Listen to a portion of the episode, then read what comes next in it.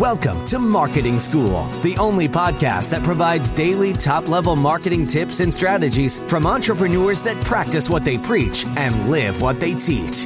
Let's start leveling up your marketing knowledge with your instructors, Neil Patel and Eric Siu. All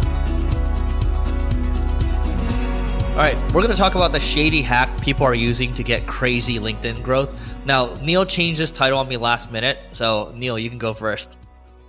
Yeah, so the way people are getting a lot of traffic on LinkedIn is it's all about comments and engagement. How many good comments can you get from profiles that have over 500 plus connections? And are those comments engaging where other people want to interact and respond with? So the shady tactic people are doing right now is they're going to sites like playerup.com and you can find LinkedIn accounts with over 500 plus connections and they're buying like not five or 10 of them. They're buying like 20 of them.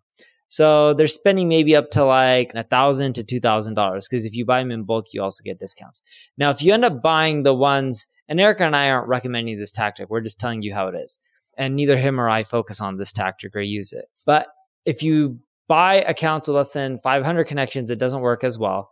You need accounts with 500 plus connections. The LinkedIn profiles need to be verified, and what you'll want to end up doing is, you know, like you don't want the LinkedIn account to just have random connections. Like it needs to be actually connections with real people. That's what I mean by verified. So you need to go through the connections and just make sure they're legitimate. And what people are doing is they're logging into each of those profiles. And right when a post goes live within like four hours at the latest, they're leaving crazy thorough comments. And when they do that, the original poster starts going viral. And people have been doing this for a while. They try to do it with corporate pages because corporate pages where you get the most virality or company pages.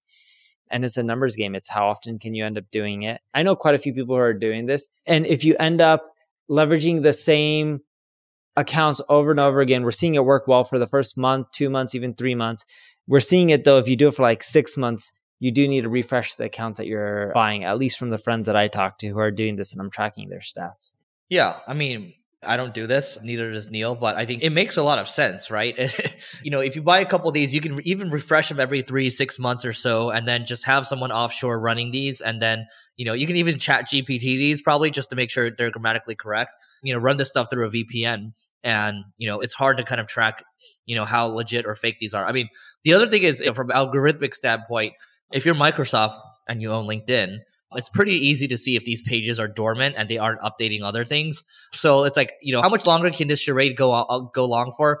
Go on for? I don't know, but you know, it's available for you if you want to use it. And I do talk about LinkedIn quite a bit, and, and so does Neil. So we'll leave it with that. The other thing is, you know, we talk about in our recent kind of reaction video, we talk about the power of company pages, which is what kind of Neil alluded to too. There's little or no throttling relatively speaking versus like a company page versus a personal page. And so you can post you know more than you would with a personal page because typically with the personal page like you don't want to post too many times a day. Otherwise you start to get throttled right?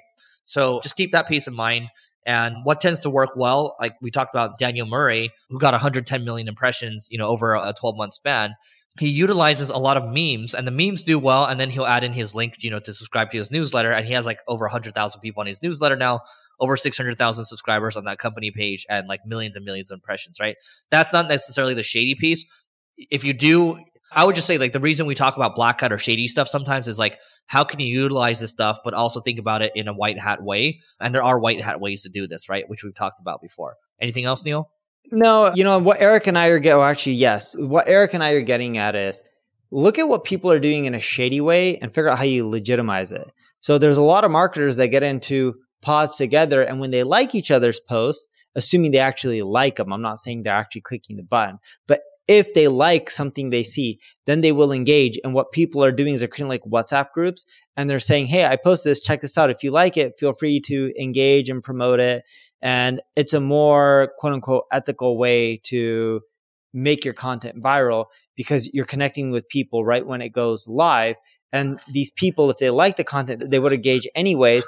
But now more so, you're getting them to engage right when the post comes out, which just really helps it spread faster. I'm in some of these groups, and what I'll say is like the initial premise of the group is to help boost each other. But like we actually started to like build relationships with each other. And I understand these people a lot more now. So even though the group started out as like, let's help boost each other, these people are building legitimate businesses or they're building legitimate brands. And I'm happy to support these people. So the white hat way is often the path that takes longer to do, but it's, you know, it's the short term pain that you take for long term gain. And then the black hat way is you get the short term gain, but you get the long term pain, right? And like we've learned that the hard way. And feel free to learn that your way. Like sometimes you just need to learn your lesson. So go learn your lesson. Just don't burn your main thing down. So that is it for today. Please don't forget to rate, read, subscribe, and also subscribe to us on YouTube. And we will see you later. We appreciate you joining us for this session of Marketing School.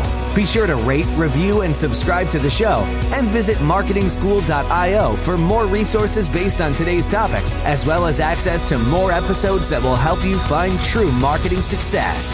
That's marketingschool.io. Until next time, class dismissed.